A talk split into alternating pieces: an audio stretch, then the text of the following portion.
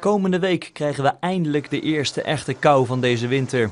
Voorlopig hebben we het moeten doen met bewegend water. Maar bij de ijsclub in Giesendam begint het langzaam te kriebelen. Wedstrijden gaan we doen als het uh, ijsdicht genoeg is. En uh, wat, uh, een marathonnetje maken.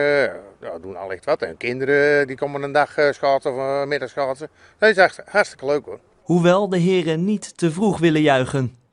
Er moet wel 12 centimeter ijs in zijn.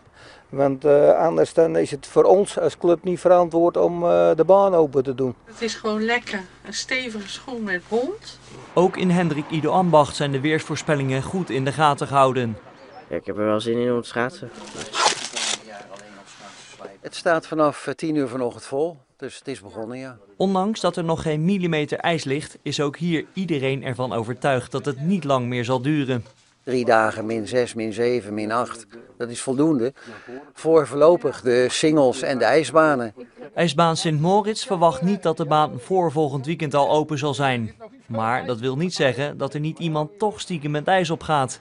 Er zijn altijd waaghalzen die, uh, die uh, schaatsen over een paar centimeter ijs, zeggen wij altijd. Maar ja, als ze er maar niet doorzakken, dan uh, is er niks aan de hand. Maar dat gebeurt dan ook wel eens natuurlijk, dat ze erin gaan. Nog even geduld dus, is het advies. Maar daarna?